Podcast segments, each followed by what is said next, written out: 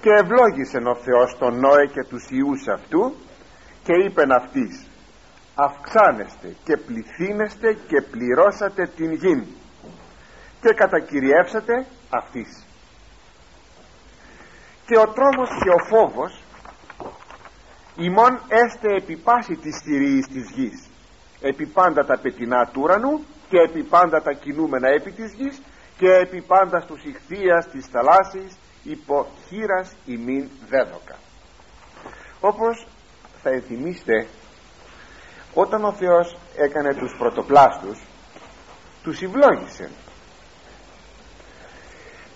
Τίθεται όμως το ερώτημα δεν είναι αρκετό του ότι ο Θεός έκανε τους ανθρώπους έπρεπε να προβεί και εις ευλογία διότι εκείνο το οποίο εξέρχεται από τα χέρια του Θεού δεν είναι καθεαυτόν ευλογημένο καθεαυτό ευλογημένον έπρεπε δηλαδή ο Θεός επιπλέον να ευλογήσει. Ε λοιπόν αγαπητοί μου ο Θεός εκείνο το οποίο δημιουργεί αυτό δύναται να εκτραπεί και στο καλό και το κακό. Διότι το κάνει ο Θεός κατά τέτοιον τρόπον που να έχει εν εαυτό την ελευθερία. Και ομιλώ φυσικά για τα λογικά όντα. Αλλά πρέπει να τεθεί όμως η ευλογία για να υπάρξει η ευόδοσης. Και ο Θεός ευλογεί τώρα τους ανθρώπους και πλάι στους ανθρώπους ευλογεί και την λυπήν κτιστήν δημιουργία. Διότι δεν είναι αρκετό να έχει ο Θεός κάνει κάτι. Αυτό το κάτι πρέπει να το ευλογήσει. Πρέπει να ευοδοθεί. Αυτό αγαπητοί μου να το ξέρουμε ώστε ό,τι κατασκευάζουμε στη ζωή μας ό,τι επιχειρούμε ό,τι συνάπτουμε σε σχέσεις ή οτιδήποτε κάνουμε πάντοτε πρέπει να έχει τη σφραγίδα της ευλογίας του Θεού. Τίποτα μην ξεκινάμε χωρίς την ευλογία του Θεού είναι βασικοτάτη προϋπόθεσης. Είναι τόσο σπουδαίο στοιχείο η ευλογία ώστε ο Θεός συνέταξε ούτως υπήν έναν τύπο ευλογίας τον οποίον παρέδοκε εις τους Λεβίτας εις τους ιερείς και βρίσκεται ο τύπος αυτός στο βιβλίο των αριθμών σύντμησης του οποίου διασώζεται εις τους ψαλμούς και είναι εκείνο το ο Θεός ευλογεί σε ημάς επιφάνε το πρόσωπο αυτού εφημάς και ελεεί σε ημάς είναι σύντμησης διότι η ευλογία που υπάρχει στους αριθμούς είναι λίγο μεγαλύτερη. Και λέγει εκεί ο Θεός εσείς οι ιερείς θα ευλογείτε τους ανθρώπους συγγνώμη θα λέτε την ευχήν αυτήν εις τους ανθρώπους και εγώ ο Θεός θα ευλογώ τους ανθρώπους η ευλογία με άλλα λόγια είναι τόσο απαραίτητη. Ξαναλέμε μην ξεκινάμε τίποτε χωρίς ευλογία. Γι' αυτό και κάθε τι το αρχίζουμε με προσευχή. Διότι η προσευχή δεν είναι τίποτε άλλο παρά η επίκληση της ευλογίας του Θεού. Όλα πρέπει να αρχίζουν και να τελειώνουν με ευλογία.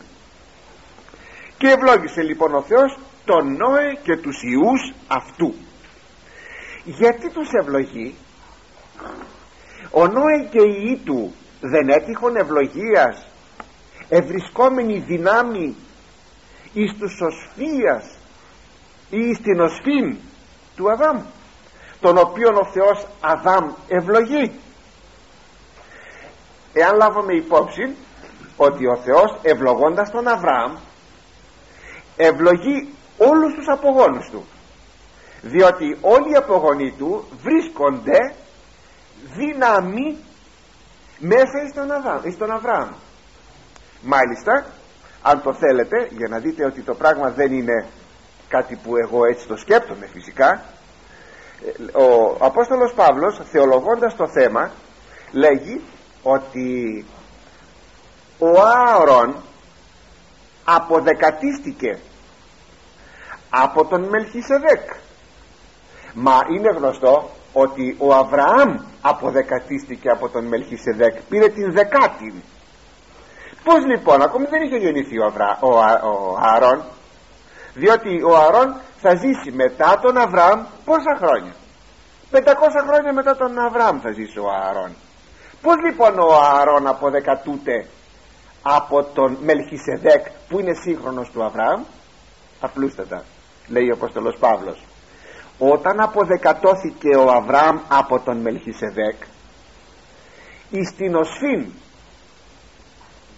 του Αβραάμ διότι επιστεύεται ότι το σπέρμα βρίσκεται εις την οσφήν εις την μέση ότι βρίσκεται εκεί ο Αρών ο οποίος εν το προσώπο του προγόνου του Αβραάμ αποδεκατούται. Έτσι λοιπόν τίθεται το ερώτημα υπήρχε λόγος να ευλογηθεί ο Νόε αφού ευλογήθηκε ο Αδάμ μέσα στον παράδεισον. Και ο Νόε αποτελεί τώρα ε, συνέχεια της γενεάς του Αδάμ. Ε λοιπόν η ευλογία πρέπει να ανανεώνεται διότι ανα πάσα στιγμή ο άνθρωπος δύναται να τη χάσει και οι πρωτόπλαστοι είχαν ευλογηθεί μέσα εις τον παράδεισον αλλά έχασαν την ευλογία όταν ημάρτησαν. Είναι δε χαρακτηριστικό ότι ο Αβραάμ πολλές φορές ευλογήθηκε από το Θεό. Σήμερα το έχουμε ως εξής το θέμα. Πόσες φορές βαπτιζόμαστε; Άπαξ. Πόσες φορές κοινωνούμε; Κάθε μέρα. Γιατί μια φορά μόνο βαπτιζόμαστε και κάθε μέρα πρέπει να κοινωνούμε υπάρχει απόλυτη ανάγκη γι' αυτό. Ναι διότι το βάπτισμα άπαξ γίνεται ως υιοθεσία.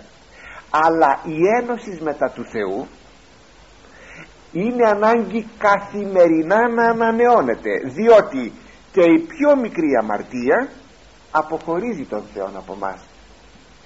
Γι' αυτό υπάρχει ανάγκη καθημερινά να κοινωνούμε ώστε βλέπετε ότι και η Θεία Κοινωνία αλλά και η ευλογία έχει ανάγκη ανανεώσεως επειδή ο άνθρωπος δεν είναι σταθερός στην πνευματική του ζωή.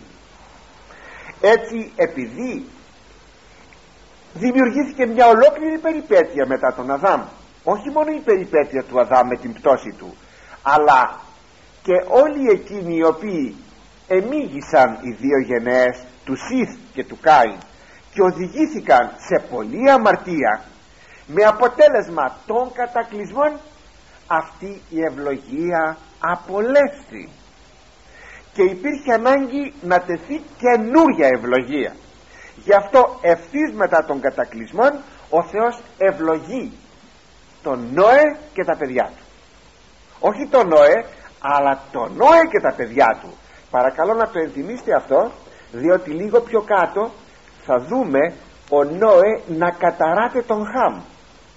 Και θα τεθεί η απορία είναι δυνατόν εκείνον που ο Θεός ευλογεί τον Χαμ ο πατέρας του να τον καταράτε; Θα δούμε εκεί μία λεπτομέρεια ότι δεν κατηράστη ο Νόε τον Χαμ. Αλλά κάποιο άλλο πρόσωπο. Θα το δούμε όταν θα φτάσουμε εκεί και εν τούτης βλέπουμε ότι βρίσκεται ο Χαμ στη μέση.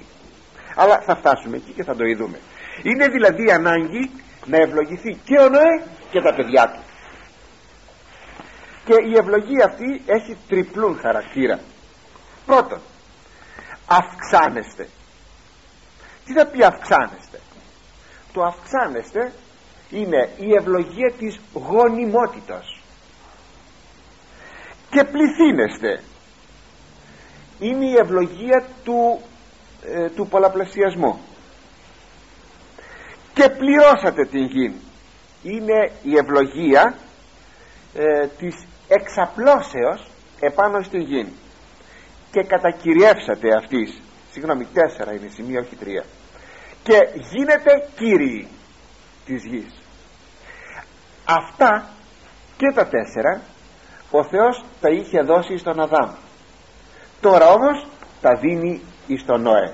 Γιατί; Διότι ο Νόε είναι τώρα ο δεύτερος γενάρχης των ανθρώπων διότι ξεκινάει η ανθρωπότητα πάλι με ένα καινούριο γενάρχη τον Νόε. Λίγο αργότερα θα έχουμε έναν τρίτον γενάρχη. Ο τρίτος γενάρχης θα είναι ο Αβραάμ.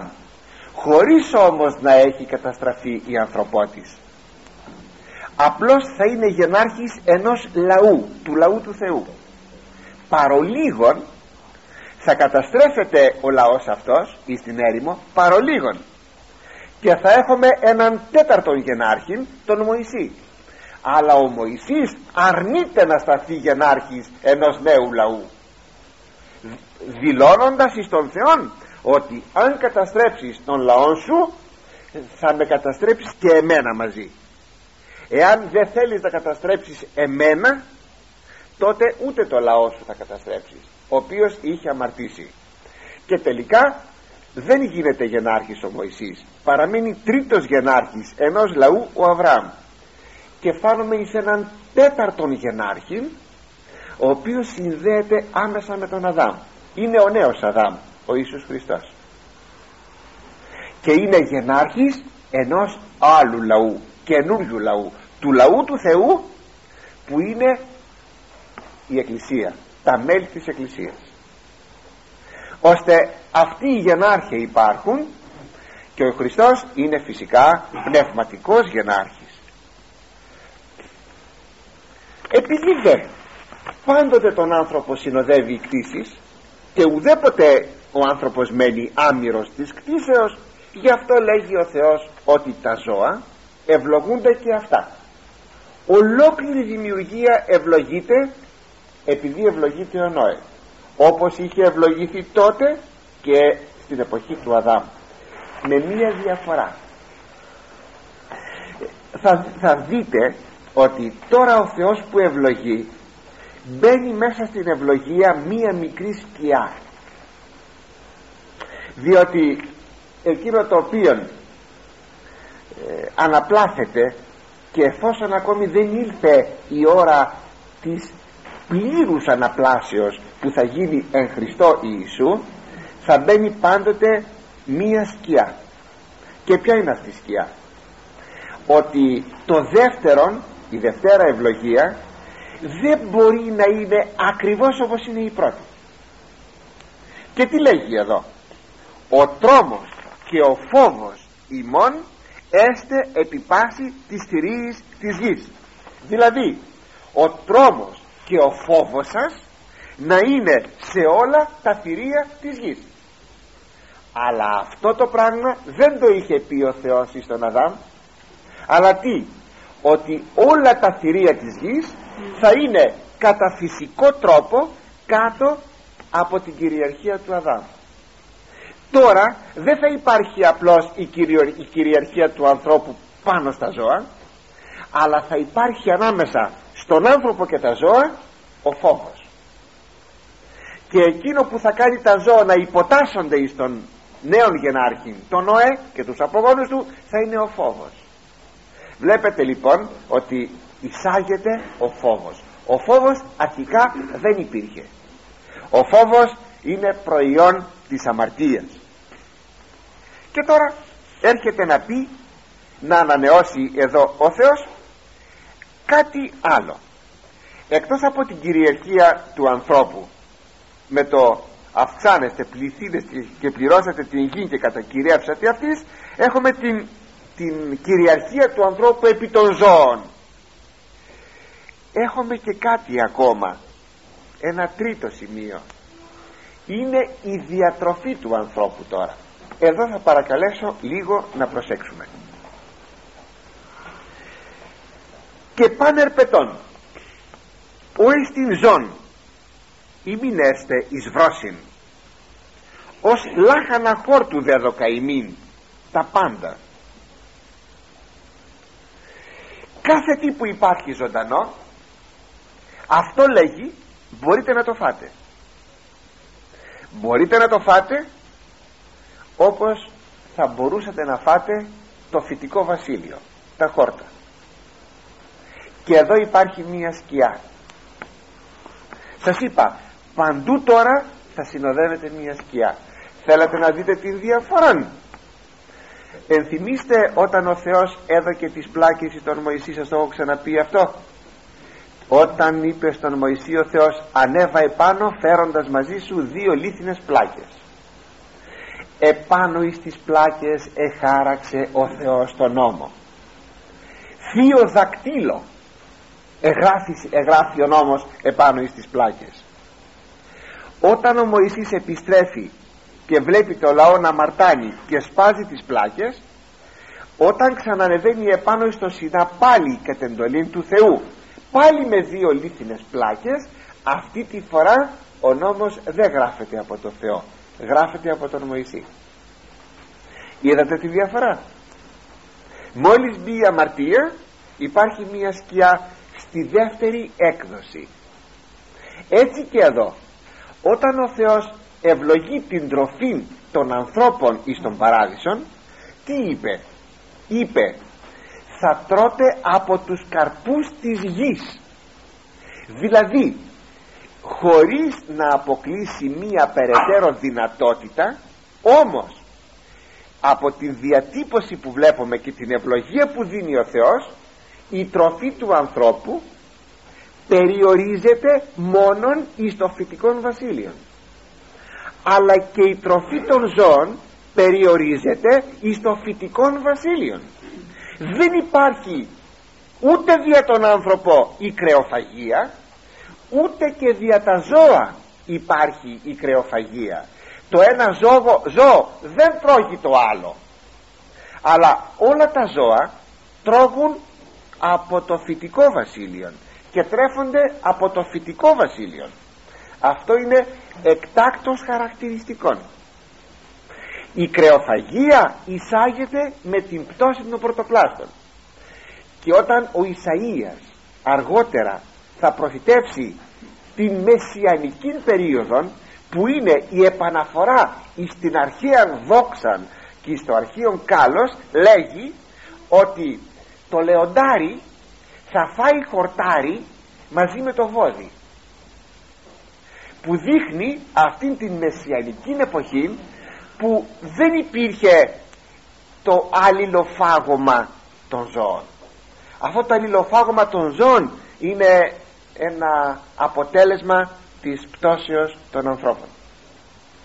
Βεβαίως όπως έχει διαμορφωθεί η δημιουργία δεν μπορούμε εύκολα να συλλάβουμε πως ήταν στην αρχική της πραγματικά μορφή και στο αρχαίο της κάλος. Πάντως εκείνο που μας ενδιαφέρει αυτή τη στιγμή είναι ότι τώρα ο Θεός επιτρέπει την κρεοφαγία ενώ την πρώτη φορά δεν είχε μιλήσει για την κρεοφαγία. Είχε μόνο μιλήσει για το φυτικό βασίλειο. Και τώρα λέγει και παν ερπετών ο εστί ζών κάθε τι που είναι ζωντανό και κινείται η μην έστε εις βρόσιν να είναι σε εσά φαγητό και ως λάχανα χόρτου δέδοκα ημίν τα πάντα σας τα δίνω όλα να τα φάτε σαν το φυτικό βασίλειο όπως δηλαδή παλαιά τρώγατε μόνο από το φυτικό βασίλειο τώρα δίναστε να τρώτε και από το ζωικό βασίλειο. Πριν προχωρήσω θα ήθελα να σας σημειώσω ότι δεν υπάρχει τίποτα επί της γης το οποίο να μην δύναται ο άνθρωπος να το φάγει. Αν υπάρχουν διακρίσεις έξω βεβαίως από εκείνο το οποίο υπάρχει σαν διάκριση καθαρών και ακαθάρτων που είχε έναν χαρακτήρα αρχικά παιδαγωγικών και αυτός ο παιδαγωγικός χαρακτήρ περιευλήθη και νομικότητα δηλαδή επήρε μορφή νόμου δεν θα ασχοληθώ με το θέμα αυτό οντολογικά δεν υπήρχε τίποτε το ακάθαρτο διότι ολόκληρη δημιουργία είναι του Θεού. Ποια είναι η διαφορά μεταξύ οντολογικής ακαθαρσίας και νομικής ακαθαρσίας. Όταν λέμε νομική ακαθαρσία λέει εκείνος που θα φάει θα φάει σχατζόχυρο γιατί εκεί θέλω να καταλήξω στο σχατζόχυρο θέλω να καταλήξω που μερικοί άνθρωποι δεν κοινωνούν 7 χρόνια γιατί φάγανε σκατζόχυρο και έρχονται άνθρωποι οι οποίοι δεν, δεν εξομολογήθηκαν ποτέ στη ζωή τους και έρχονται 50, 60, 70 χρονών άνθρωποι και λένε τρέμοντες ότι μια μεγάλη αμαρτία κάναν στη ζωή τους. Ποια να είναι αυτή; Μήπως η πορνεία μήπως η μοιχεία μήπως η βλασφημία μήπως η κλοπή μήπως το ψέμα μήπως ο φόνος μήπως μήπως μήπως. Ε λοιπόν τίποτε άλλο δεν λέγουν παρά μόνο ότι έφαγαν σκαντόχυρο είναι φοβερό είναι και εξοργιστικό να μένει ο άνθρωπος αυτός ε, μακριά από την εξομολόγηση γιατί δεν τολμούσε να έρθει γι' αυτό να εξομολογηθεί. Και μακριά από τη Θεία Κοινωνία. Είναι εξοργιστικό πραγματικά. Λοιπόν προσέξτε σας παρακαλώ. Νομική ακαθαρσία θα πει όταν ο νόμος ορίζει ότι αυτό δεν θα το δοκιμάσεις εάν το δοκιμάσεις λέγεσαι νομικά ακάθαρτος όχι ότι αυτό καθεαυτό είναι ακάθαρτο. Παράδειγμα ο Θεός λέγει σε ένα δέντρο μέσα στον παράδεισο. Λέει στους πρωτοπλάστους από τον καρπόν αυτόν δεν θα δοκιμάσετε σημαίνει όχι ότι ο καρπός αυτός οντολογικά είναι ακάθαρτος ή ότι έχει κάτι το δηλητηριώδες αλλά από τη στιγμή που ορίζεται νόμος η παράβαση του νόμου λέγεται εδώ ότι ε, έφαγα τον καρπό και είμαι νομικά ακάθαρτος.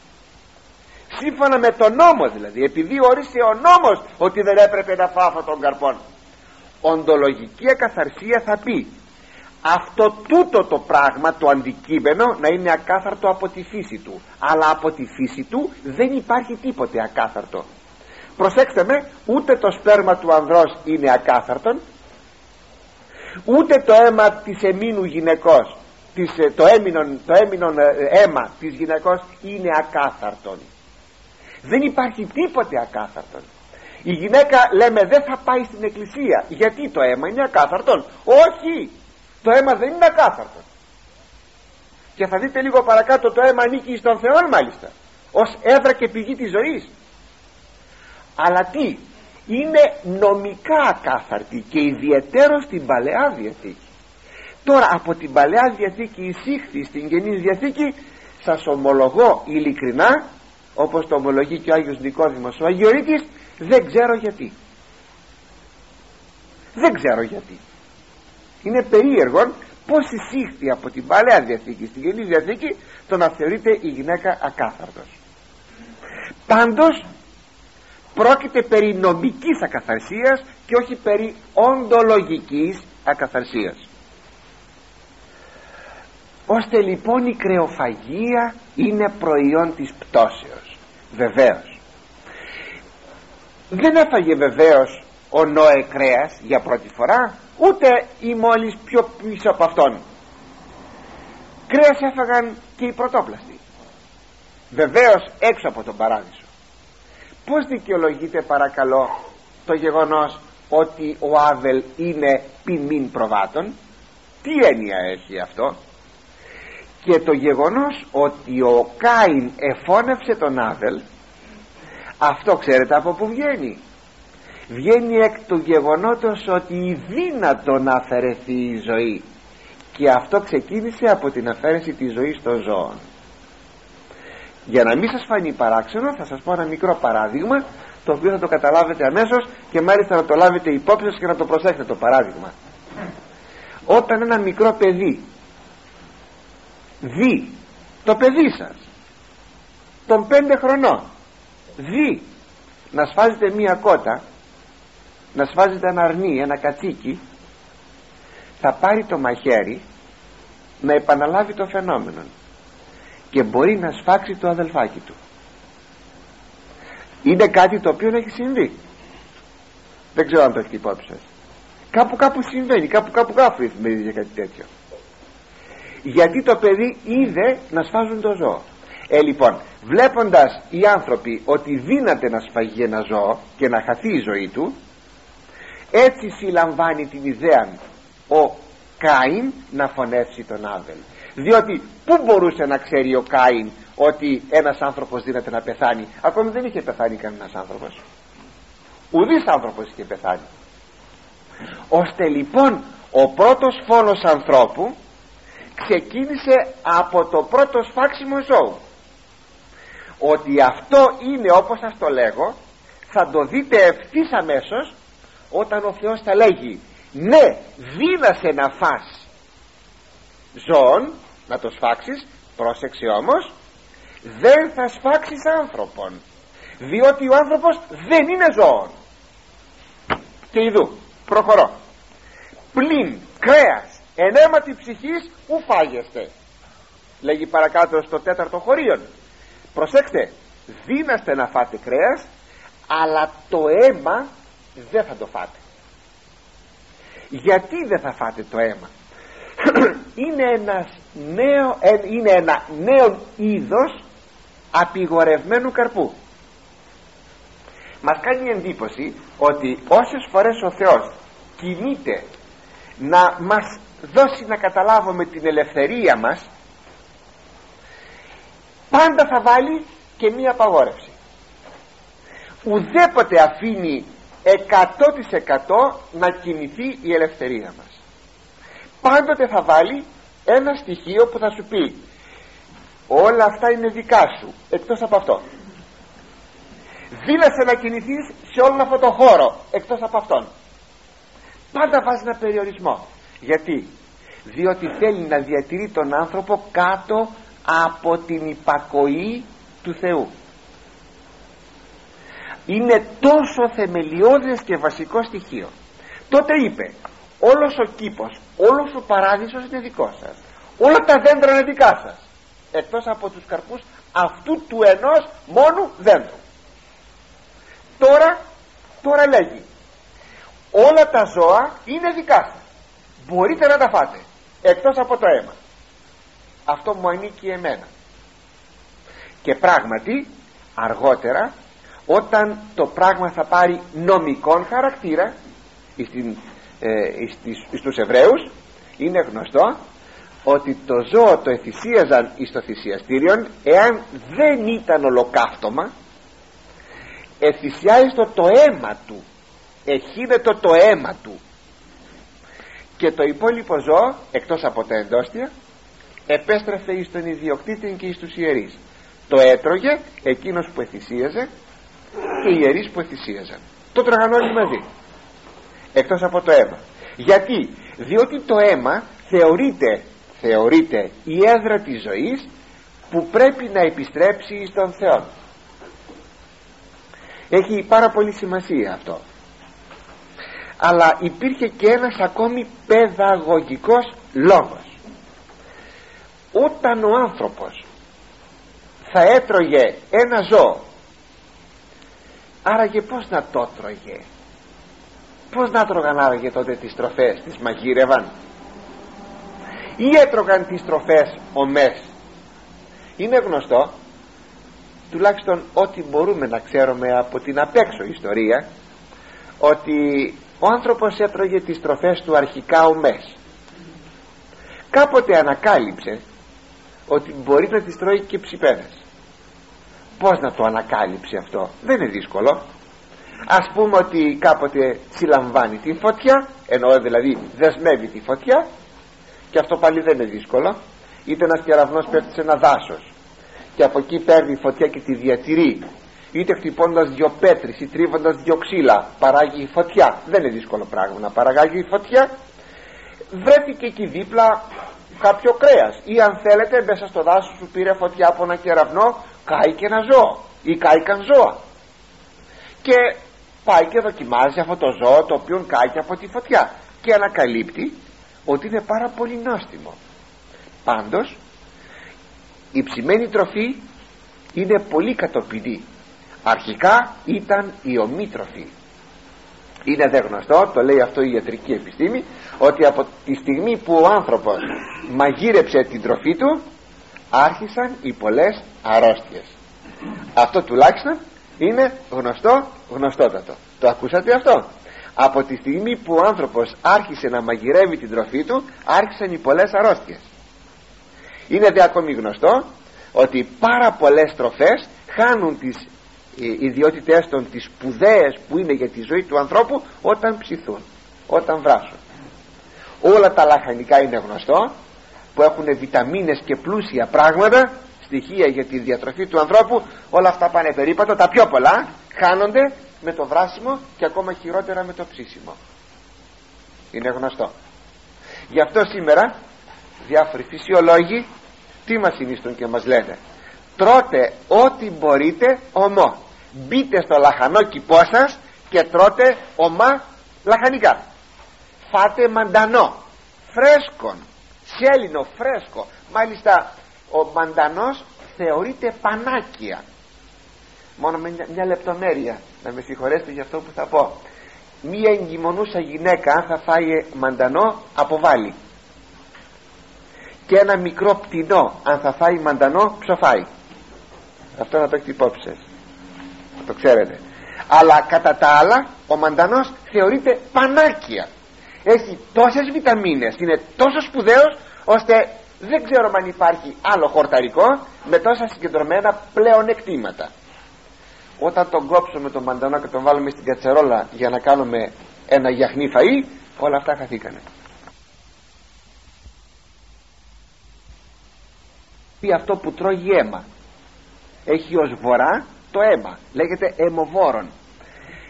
Από τη στιγμή που θα φάει το ζώο αίμα αγριεύει. Έχετε ένα μικρό λεονταράκι. Γεννήθηκε από τη λεονταρίνα και το έχετε στην αυλή σας. Είναι ακίνδυνο. Δώστε του να φάει ψωμί ψημένο κρέας.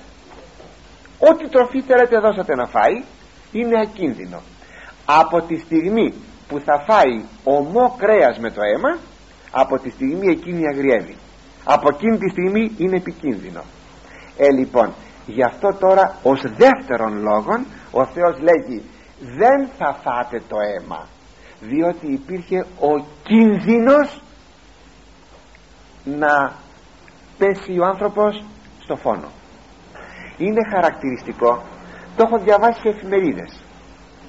Ίσως και εσείς το έχετε διαβάσει αυτό άνθρωπος είναι, είναι, είναι τρομερό αυτό που θα σας πω είναι τρομερό.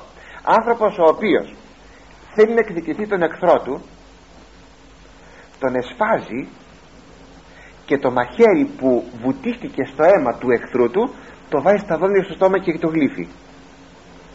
Είναι φρικόδες. Το έχετε διαβάσει αυτό ποτέ; Ε τι φανερώνει; Ακριβώς αυτό που λέγει εδώ ο λόγος του Θεού. Δεν θα φας αίμα για να μην αγριέψεις είναι όλος χαρακτηριστικών. Και απειλεί ο Θεός και λέγει και γάρ το ημέτερον αίμα των ψυχών ημών εκχειρός πάντων των θηρίων εξητήσω αυτό. Ο εκχέων αίμα ανθρώπου αντί του αίματος αυτού εκχυθήσεται ότι εν εικόνη Θεού επίησα τον άνθρωπον προσέξτε λέγει εκείνος που θα φάει αίμα θα ζητήσω τη ζωή του από το χέρι του θηρίου. Δηλαδή θα τον φάει θηρίο τον άνθρωπο αυτόν. Θα θανατωθεί. Και εκείνος που θα χύσει αίμα αδελφού αυτός ομοίως θα φωνευτεί γιατί έκανα τον άνθρωπο εν εικόνη Θεού. Σύμφωνα με τη δική μου την εικόνα. Αιτιολογεί γιατί δεν πρέπει να γίνει ο φόνος.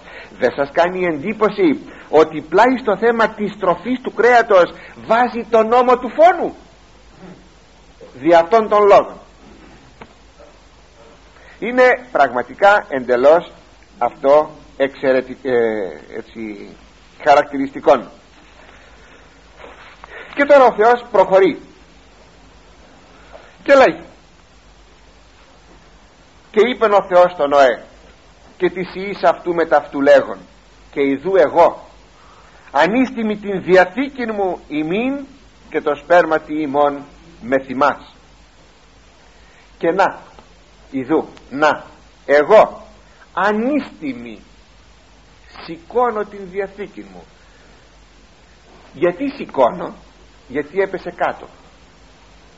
Πότε έπεσε κάτω η Διαθήκη του Θεού; Έπεσε κάτω όταν παρέβησαν και ποδοπάτησαν οι πρωτόπλαστοι και οι απόγονοί των ό,τι ο Θεός είχε δώσει παραγγελία αφού λοιπόν τώρα ο Νόε είναι καινούργιος γενάρχης ο Θεός ανίστηση την Διαθήκη του τη συμφωνία του. Και τι λέγει τώρα στην Διαθήκη του αυτή ο Θεός; Και στήσω τη διαθήκη μου προς εμάς και ούκα αποθανείται πάσα σάρξ έτη από του ύδατος του κατακλυσμού και ουκέτι έστε κατακλυσμός ύδατος του καταφύρε πάσαν την γη λοιπόν ειδού η διαθήκη μου. Από εδώ και μπρος δεν θα ξαναγίνει κατακλυσμός. Κάνω αυτή τη συμφωνία μαζί σας. Δεν θα ξανακαταστρέψω τη γη με κατακλυσμόν. Εδώ έχουμε κάτι που ε, έχει μια πάλι πολύ σημασία.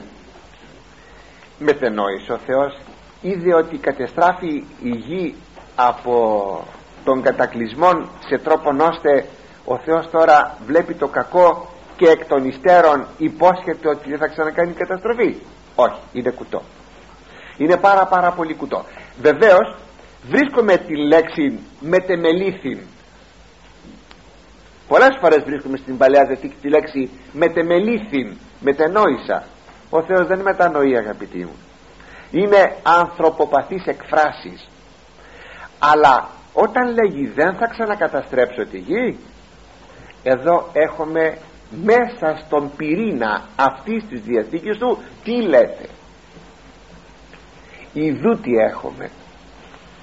Ο Θεός έπρεπε να εκφράσει να εκφράσει τρεις ιδιότητες.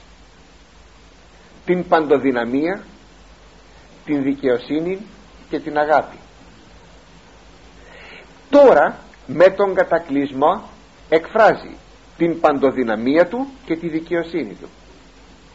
Σύμφωνα με τη δικαιοσύνη οι άνθρωποι έπρεπε να πεθάνουν.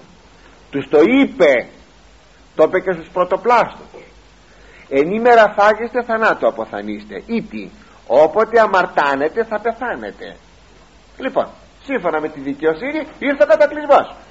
Ύστερα ενθυμίστε πόσα χρόνια ο Νόε κήρυτε μετάνοια εκατό ολόκληρα χρόνια κήρυτε μετάνοια και ουδής μετενόησε από το κήρυγμα του Νόε. Λοιπόν σύμφωνα με τη δικαιοσύνη του Θεού έρχεται η καταστροφή. Αλλά είναι και η αγάπη. Όταν λέγει ο Θεός δεν θα ξανακάνω κατακλυσμό εις τον πυρήνα αυτής του της υποσχέσεως τι υπάρχει τώρα; Η έκφραση της αγάπης του ότι θα δώσω λυτρωτή ο οποίος λυτρωτής θα κηρύξει θα κηρύξει άφεση αμαρτιών. Και συγνώμη έτσι θα εκφραστεί η αγάπη του Θεού. Ώστε όταν λέγει ο Θεός αυτό ότι δεν θα επιφέρω πλέον κατακλυσμών αυτό θα ισοδυνάμει με την υπόσχεση ότι θα στείλει μητρωτή θα στείλει Μεσσία.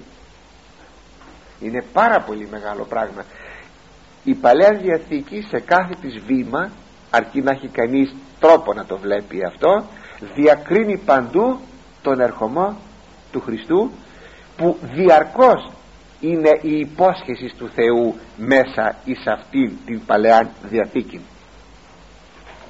Δίνει και ένα σημείο ο Θεός. Και λέει και είπε Κύριος ο Θεός προς Νόε τούτο το σημείο της Διαθήκης θα σου δώσω και ένα σημάδι ότι τα πράγματα έτσι θα είναι.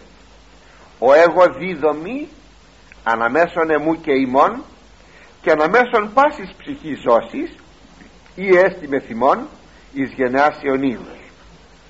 Το τόξον μου τίθιμη εν την εφέλη και έστε εις σημείων διαθήκης αναμέσων εμού και της γης. Να η διαθήκη μου και το σημάδι της θα βάλω το τόξο μου πάνω στο σύννεφο. Είναι το ουράνιον τόξον. Το ουράνιον τόξον. Μάλιστα λέγεται rainbow στην αγγλική που είναι ακριβέστερο που θα πει βρόχινο τόξο λέγεται βρόχινο τόξο. Και λέγεται τόξο γιατί είναι κυκλικό λοιπόν βάζω το τόξο μου δεν λέει εδώ ουράνιον εμείς το λέμε στη νέα ελληνική. Βάζω το τόξο μου εις την Εφέλη. Αυτό θα είναι το σημάδι άμα το βλέπετε και το βλέπω ότι δεν θα, δεν θα επιφέρω ποτέ κατακλυσμόν. Εδώ τώρα θα πείτε όπως και λέει λίγο πιο κάτω και έστε το τόξο μου εν την εφέλη και όψο με του μνηστήνε διαθήκην αιώνιον δηλαδή ουδέποτε θα έλθει κατακλυσμός. Λοιπόν θα πείτε ίσως δια πρώτη φορά το ουράνιο τόξο εμφανίζεται. Δεν υπήρχε ως φυσικών φαινόμενων και πρώτου κατακλυσμού ασφαλώς ναι. Ασφαλώς ναι. Τότε γιατί το παίρνει ο Θεός αυτό το σημάδι ας μου επιτραπεί να πω κάτι που δεν είναι βεβαίως το κύριο σημείο αυτό αλλά θα το πω όπως παρά πότε βγαίνει το ουράνιο τόξον; Το ουράνιο τόξο βγαίνει μετά από το τέλος της βροχής. Δεν έχουμε το ουράνιο τόξο πρώτης βροχής. Αφού θα ξεθυμάνει η βροχή θα βγει ο ήλιος είναι γνωστό ότι υπάρχουν σταγονίδια μέσα στην ατμόσφαιρα από, από τα σύννεφα σταγονίδια πέφτει το φως. Το, το γνωστό αυτό από τη φυσική φαινόμενο ε, κάθε σταγονίδιο γίνεται ένα πρίσμα και το καθεξής και τελικά γίνεται ανάλυση του φωτός και έχουμε το γνωστό μας ουράνιο τόξο. Αυτό μπορούμε να το προκαλέσουμε κρατώντας ένα λάστιχο με νερό και πετώντας το αυτό σε ψηλά σταγονίδια και να έχουμε βεβαίως ηλιοφάνεια να έχουμε ακτίνες ηλίου αμέσως βλέπετε και διαγράφεται ένα ουράνιο τόξο. Ή σε ένα συντριβάνι μέσα σε ένα πάρκο βλέπετε να διαγράφεται το ουράνιο τόξο. Είναι απλούν. Είναι πάρα πολύ απλούν. Αλλά αφού το ουράνιο τόξο εμφανίζεται μετά το τέλος της βροχής σημαίνει ότι η βροχή εκείνη που είχε πέσει ετελείωσε. Και αφού ετελείωσε και βγήκε ο ήλιος σημαίνει δεν έγινε κατακλυσμός. Και αφού δεν έγινε κατακλυσμός είναι αυτό που υποσχέθηκε ο Θεός ότι δεν θα γίνει κατακλυσμός. Κάθε φορά λοιπόν που βλέπω το ουράνιο τόξο θα λέγαμε ο Θεός δεν επέφερε κατακλυσμόν βγήκε το ουράνιο τόξο δεν είναι όμως αυτό το κύριο σημείο. Το κύριο σημείο είναι το εξής απλώς ο Θεός βάζει σαν μάρτυρα ένα σημείο της δημιουργίας. Τίποτα άλλο. Αυτό είναι όλο και τίποτα άλλο. Αυτό είναι μόνο. Δηλαδή βλέπετε το ουράνιο τόξο. Είναι το σημάδι που το βάζω σαν μάρτυρα ότι δεν θα ξαναπέσει κατακλυσμός τόσος που να πνίξει τους ανθρώπους όλους της γης επάνω τι θα πει αυτό βάζει ο Θεός μάρτυρα ένα φυσικό στοιχείο. Όταν ομιλεί δια του Ισαΐου ο Θεός ποιον θα βάλει μάρτυρα; Ποιον θα βάλει; Πρέπει να βάλει κάποιον μάρτυρα. Αυτός ο μάρτης πρέπει να είναι τόσης διαρκείας ή τουλάχιστον η ζωή του μάρτυρος να είναι μεγαλύτερα από τη ζωή των ανθρώπων διότι τουλάχιστον να είναι όση η ζωή μιας γενεάς ή γενεών όχι βεβαίως όσο είναι η ζωή του Θεού. Και εμπροκειμένου όταν θέλει να δώσει τη μαρτυρία του στους Εβραίους τι θα βάλει ως μάρτυρες; Όλοι οι Εβραίοι είναι υπόδικοι. Βάζει τον ουρανό και τη γη. Και αρχίζει το, η προφητεία του Ισαΐου ως εξής. Άκουε ουρανέ και ενωτίζου γη άκουε ουρανέ και βάλε τα αυτιά σου να ακούσεις καλά ο γη ιούς και θυγατέρας εγέννησα και αυτοί με απεδοκίμασαν. Είδατε ποιους παίρνει μάρτυρες; Τον ουρανό και τη γη. Έτσι τώρα παίρνει και εδώ μάρτυρα ο Θεός ένα φυσικό φαινόμενο το ουράνιο τόξον.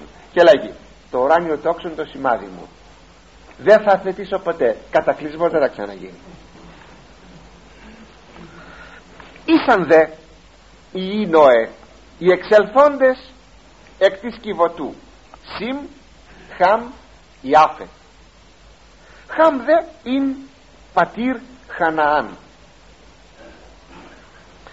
Εδώ μας αναφέρει τα τρία παιδιά ξανά πάλι τα ονόματα τους του Νόε. Κάνει όμως εντύπωση ότι ειδικά δια τον Χαμ λέγει ότι ήταν ο πατέρας του Χαναάν τίποτα άλλο. Ενώ και ο Σιμ και ο Χαμ και ο Ιάφεθ έκαναν παιδιά παρακάτω. Και πολλά παιδιά οι οποίοι είναι γενάρχε λαών. Και θα δούμε εμείς οι Έλληνες από πού καταγόμεθα πρώτο Θεός την ερχομένη φορά ίσως. Θα το δούμε. Πρώτο Θεός ώστε όλοι έχουν κάνει πολλά παιδιά ως γενάρχη λαών. Γιατί αναφέρει ειδικά δια τον Χαμ ότι είναι ο πατέρας του Χανάν διότι λίγο πιο κάτω πρόκειται να μας πει μια ιστορία. Αυτή η ιστορία θα είναι η μοναδική θα είναι η μοναδική ιστορία από τη ζωή του Νόε μετά τον κατακλυσμό θα έχει ζήσει μετά τον κατακλυσμό κάπου 250-300 χρόνια ο Νόε. Το μοναδικό περιστατικό από τη ζωή του μετά τον κατακλυσμό θα είναι αυτό που θα μας διηγηθεί στη συνέχεια. Και που αυτή, αυτό ακριβώς το περιστατικό θα παίξει σπουδαίο ρόλο διότι θα γίνει μια προφητεία δια το μέλλον. Και προχωρούμε. Τρεις ούτι οι Νόε από τούτον διεσπάρισαν επιπάσαν την γη. Από αυτά τα τρία παιδιά διεσπάρισαν όλοι οι άνθρωποι στην γη. Ώστε λοιπόν δεν έχουμε καταγωγή ανθρώπων από άλλα όντα παρά μόνο από τα τρία παιδιά του Νόε και τα τρία παιδιά είναι από τον Νόε και ο Νόε είναι από τον Αδάμ και την Εύα. Ανά πάσα στιγμή η Παλαιά Διαθήκη προσπαθεί να διασώσει την ενότητα του ανθρωπίνου γένους. Γιατί το λέγω αυτό και γιατί επιμένω τόσο πολύ. Σας το έχω επαναλάβει κι άλλες φορές. Το έχω με αναφέρει. Διότι στην εποχή μας όπως και σε παλαιότερες εποχές προπαντός στην εποχή μας υπάρχει η θεωρία ότι οι άνθρωποι δεν κατάγονται όλοι από το αυτό ανθρώπινο ζεύγος. Από άλλο ζεύγος κατάγονται οι Ευρωπαίοι άλλο οι Αφρικανοί άλλο οι, οι κυτρίνοι φιλοί οι Κινέζοι και το καθεξής. Και συνεπώς υπάρχει μια διάκριση. Και αυτές οι θεωρίες που υπάρχουν είναι για να υποστηρίζουν θεωρητικά τη διάκριση των ανθρώπων τη διάκριση των φυλών. Είναι φοβερό. Σκεφτείτε βρισκόμεθα στον 20ο αιώνα μετά Χριστόν που το Ευαγγέλιο κηρύσσει την ενότητα του ανθρωπίνου γένους όταν λέει ο Απόστολος Παύλος εξ ενός αίματος ο Θεός έπλασε παν έθνος ανθρώπων. Και ούτε στην άρσεν και φίλη βάρβαρος κήθης Έλληνας Ιουδαίος αλλά τα πάντα και εν πάση Χριστός και παρακαλώ ευρισκόμεθα 20 αιώνες χριστιανισμό να υποστηρίζουμε τι; Ότι υπάρχουν διακρίσεις φυλών. Είναι εξοργιστικό. Μάλιστα αυτή η θεωρία στην Αμερική τελευταία έχει διατυπωθεί. Εξοργιστικό. Σας το ξαναλέω άλλη μια φορά. Η Αγία Γραφή διαρκώς επιμένει δια την ενότητα του ανθρωπίνου γένους.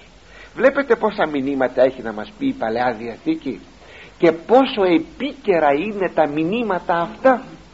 Είναι πανάρχιο βιβλίο.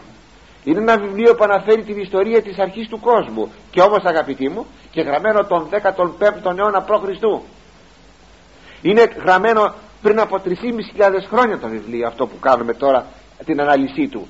Και όμως, και όμως έχει να δώσει απαντήσεις στα πλέον σύγχρονα και επίκαιρα προβλήματα των ανθρώπων και ήρξα τον Νόε άνθρωπος γεωργός γης και εφύτευσαν αμπελώνα. Να το περιστατικό που θα μας διηγηθεί. Εισχολήθη με τη γεωργία ο Νόε. Προφανώς το εργασία του και πριν από τον κατακλυσμό. Και εφύτευσε αμπελώνα. Έβαλε αμπέλι.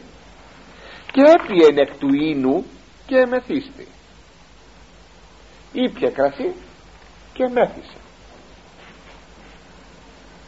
μερικοί πατέρες της εκκλησίας μας θέλοντας να μειώσουν ε, ότι ο Νόε εμέθησε λέγουν ότι δεν εγνώριζε την ιδιότητα του κρασιού ότι μεθάει κανείς. Αλλά ο ίνος ως θα λέγαμε πώς να το πω τώρα ως επινόηση του ανθρώπου στην παραγωγή του ότι δηλαδή θα συνθλίψω τα σταφύλια το χυμό θα τον βάλω σε ένα κάδο θα περιμένω κάπου 40 μέρες και θα μεταβληθεί αυτός ο χυμός στο γνωστό μας κρασί. Αυτό ή το γνωστό και πρώτου κατακλυσμού.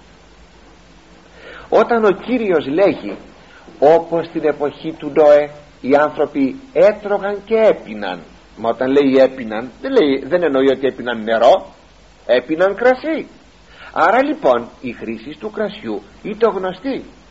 Και αφού οι άνθρωποι έπιναν κρασί κοντά είναι το θέμα. Μεθούσαν κιόλας. είναι πολύ φυσικό. Μεθούσαν κιόλας. άρα εδώ πέρα εμεθύστη ο Νόε.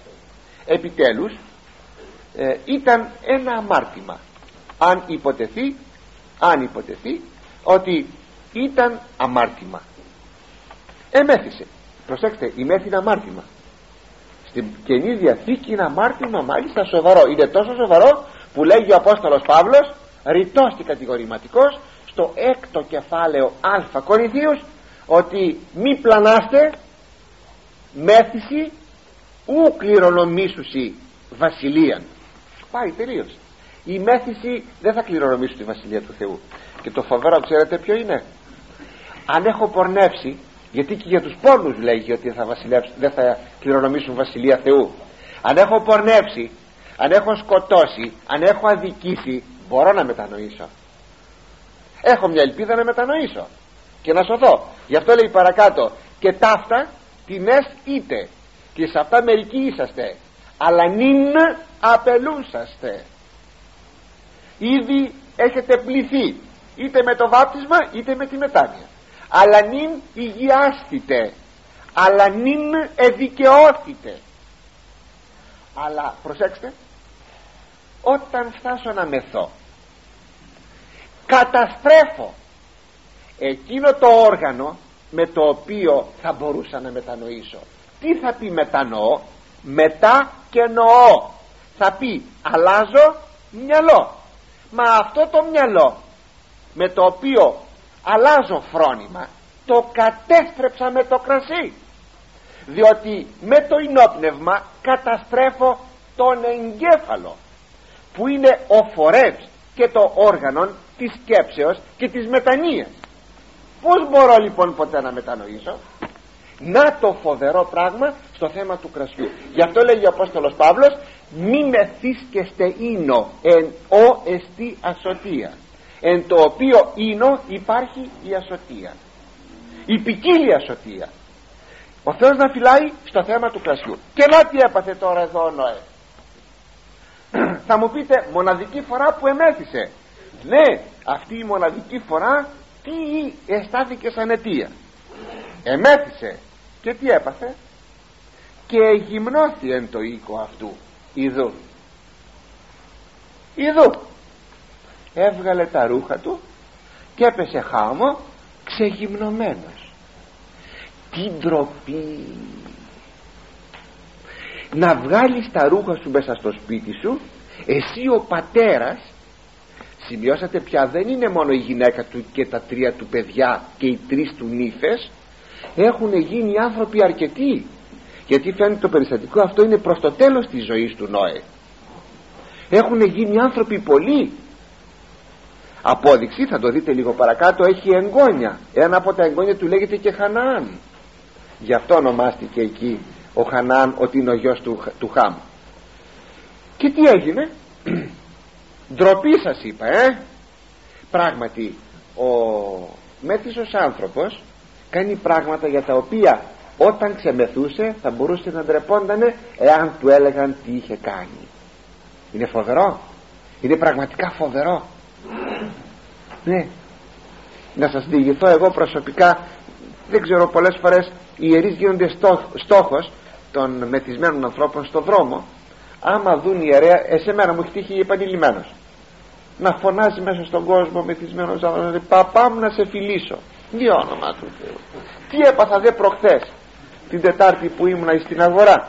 Περνούσα ανύποπτος εκεί στην αγορά επάνω. Και κάποιος με πιάνει ένας νέος άνθρωπος και μου λέει παππούλη πέρασε να ψωνίσεις από εδώ μες στο μαγαζί του. Ε, αποθήκη λαχανικών λέω δεν θέλω να ψωνίσω μου λέει μα πέρασα από εδώ να ψωνίσεις του λέω μα δεν έχω πρόγραμμα να ψωνίσω να με τραβάει λοιπόν μέσα. Ήταν μεθυσμένος αυτός. Με το ζόρι να πω μέσα στο μαγαζί του. Τι όνομα του Θεού.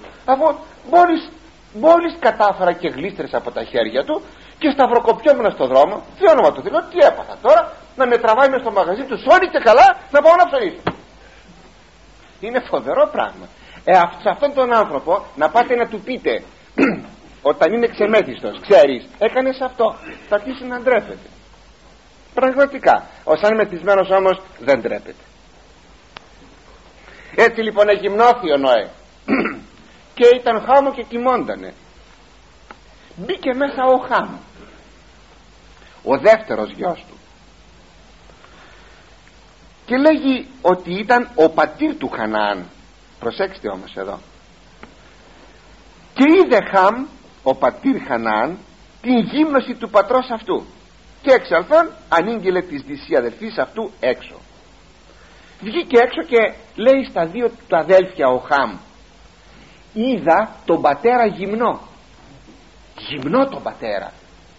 Αλήθεια αυτή η γύμνωση ε, γυμνό τον πατέρα φαίνεται ότι βγήκε έξω γελώντας εις βάρος του πατέρα.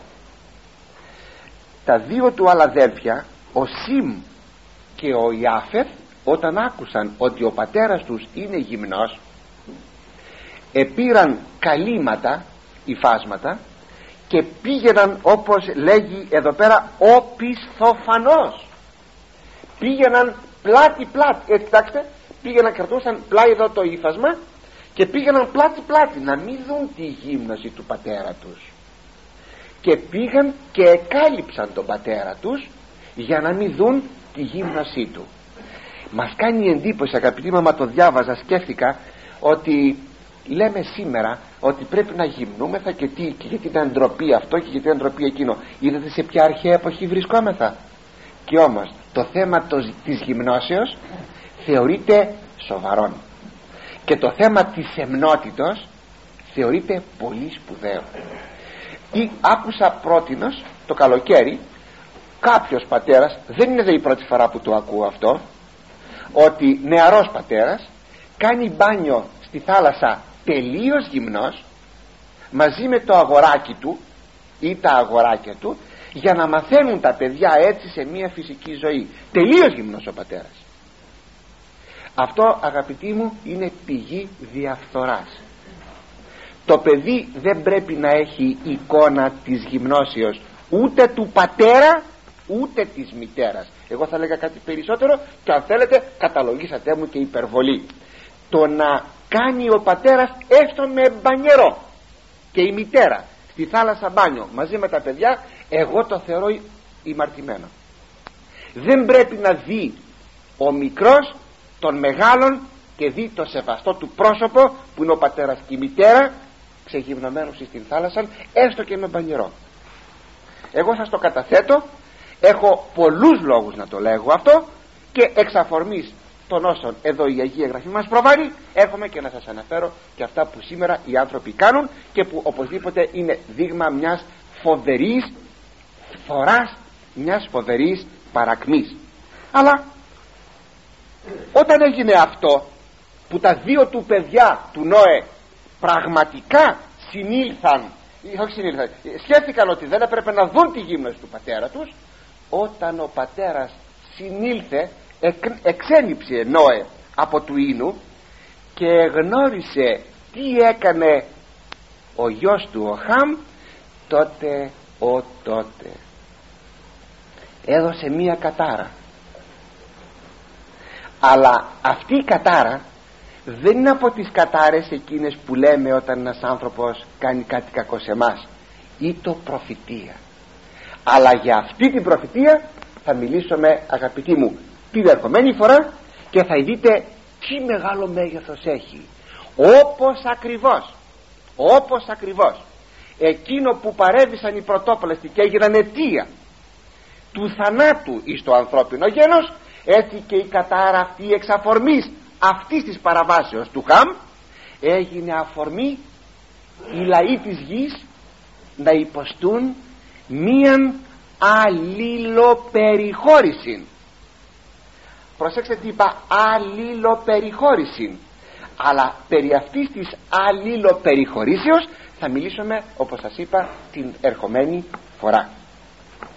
Όλα αυτά αγαπητοί αντιλαμβάνεστε ότι είναι πολύ σπουδαία γιατί έρχονται να βοηθήσουν και στη σύγχρονη ζωή μας στην πνευματική, η πνευματική μας ζωή να βοηθήσουν και να υπηρετήσουν για να μπορέσουμε να ζήσουμε κι εμείς μια όντως πνευματική ζωή. Αυτά για απόψε